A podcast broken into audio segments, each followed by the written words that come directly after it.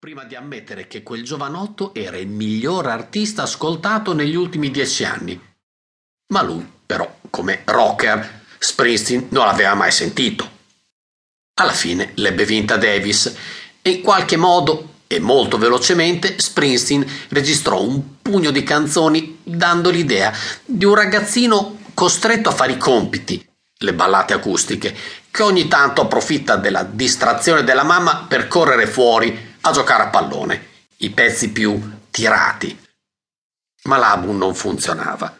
Sicuramente era mal registrato in uno studio economico e di basso livello, forse soffriva dell'ambiguità di fondo da cui era nato, forse, come diceva Davis, mancava di un potenziale brano di successo, un pezzo da singolo che trascinasse tutto il disco.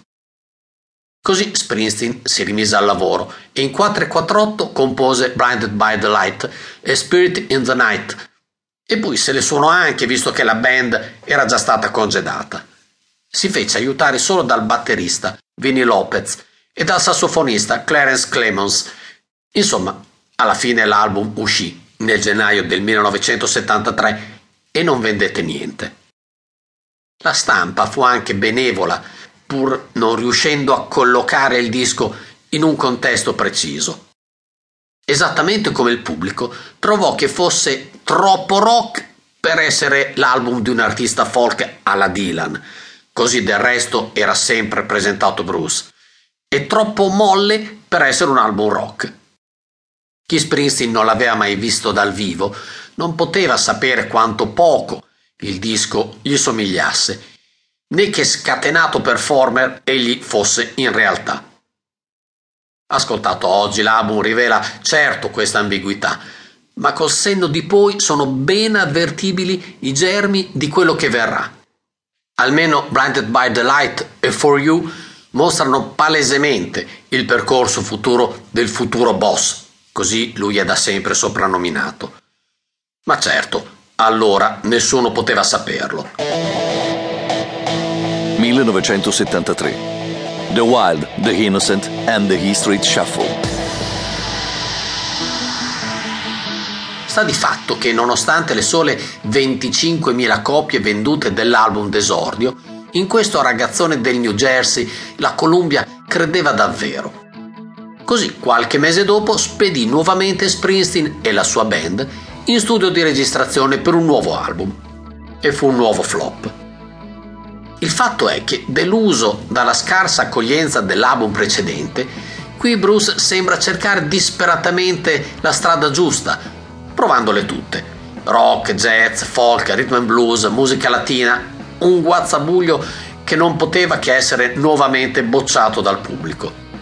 Certo, i testi sono sempre gli immaginifici ritratti dell'America della strada che avevano contraddistinto l'album precedente Certo, piano piano inizia a delinearsi un suono Springsteen, ma quello che il musicista non aveva ancora intuito è che avrebbe dovuto dedicarsi semplicemente a quello che gli veniva meglio e che lo faceva grande sul palco, sano e solido rock and roll. Peccato veniale per un 24enne alla fine inesperto. Ma i suoi discografici e produttori erano dei vecchi marpioni, la colpa fu tutta loro. Loro però non se ne accorsero, o non seppero accorgersene, e dopo il secondo buco nell'acqua cominciarono a pensare di archiviare la pratica Springsteen sotto la voce eh, beh, ci abbiamo provato. E invece...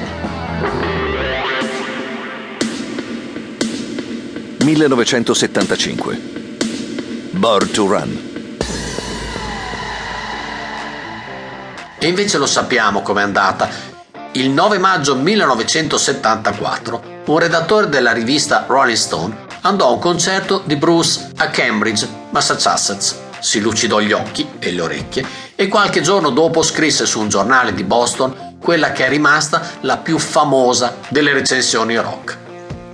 Giovedì scorso, al teatro di Harvard Square, ho visto balenarmi davanti agli occhi i miei trascorsi rock and roll.